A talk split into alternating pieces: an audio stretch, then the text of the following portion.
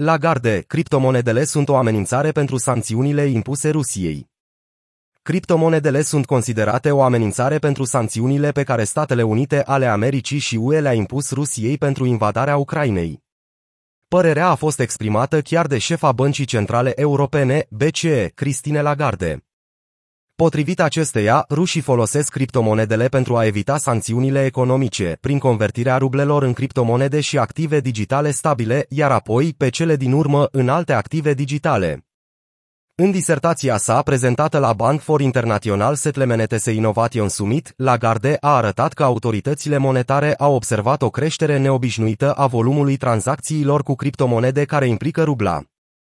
Dacă observați volumele de ruble schimbate în monede stabile, în criptomonede, în acest moment, acestea sunt la cel mai înalt nivel pe care l-am văzut poate din 2021, a explicat oficialul european în cadrul conferinței virtuale. De asemenea, ea a afirmat că monedele digitale sunt cu siguranță folosite ca o modalitate de a încerca să eludeze sancțiunile care au fost decise de multe țări din întreaga lume împotriva Rusiei și a unui anumit și specific număr de jucători. Criptomonedele sunt o amenințare. În discursul său, Lagarde nu a evidențiat, în mod direct, guvernul rus ca fiind unul dintre autorii eludării sancțiunilor prin utilizarea criptomonedelor.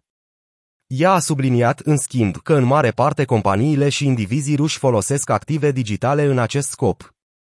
Lagarde consideră că activele digitale reprezintă o amenințare pentru atingerea obiectivului sancțiunilor, profitând totodată de oportunitatea de a promova beneficiile euro digital, moneda digitală a băncii centrale, CBDC, pe care BCE intenționează să o lanseze în următorii ani. Șefa BCE a atestat că CBDC-urile sunt asociate cu siguranța, soliditatea, securitatea și beneficiază de încrederea care este adesea asociată cu instituția financiară națională, cum ar fi o bancă centrală. De asemenea, ea a avertizat că monedele digitale nu pot fi lăsate ca o portiță de scăpare pentru sancțiuni. Guvernele europene au luat măsuri pentru a semnala, în mod clar, tuturor celor care fac schimb, tranzacționează, oferă servicii în legătură cu criptoactivele că sunt complici în încercarea de a eluda sancțiunile care altfel ar fi aplicabile, a subliniat ea. Experții o contrazic pe Lagarde. Săptămâna trecută nu existau dovezi că Rusia sau președintele Vladimir Putin ar folosi criptomonede pentru a se sustrage de la bariere economice impuse, potrivit lui Jonathan Levin, cofondatorul companiei de analiză blockchain Chainalysis.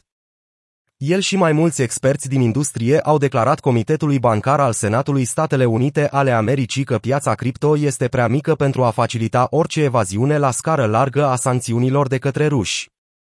Începând cu 22 martie, volumul de tranzacționare combinat al bitcoinului denominat în ruble și al stablecoinului USDT, fixat la dolar, a fost mai mic de 9 milioane de dolari pe bursele cripto, potrivit companiei de date Kaiko. Aceasta este o fracțiune din volumul global al Bitcoin, care este în medie de la 20 la 40 de miliarde de dolari. Fabio Panetta, membru al Comitetului Executiv al BCE, a avertizat că criptomonedele ar putea reprezenta o lacună majoră în centrul sistemului financiar. Riscul utilizării abuzive a criptoactivelor pentru a eluda sancțiunile împotriva Rusiei este o reamintire importantă că acestor piețe trebuie să li se solicite să respecte cele mai stricte standarde, inclusiv în ceea ce privește cunoașterea clientului, împotriva spălării banilor și cerințele de dezvăluire, a spus el, marți. Alte noi sancțiuni pentru Rusia. Casa Albă a dezvăluit că președintele Joe Biden și aliații săi europeni vor organiza, joi, un sumit de urgență al NATO la Bruxelles.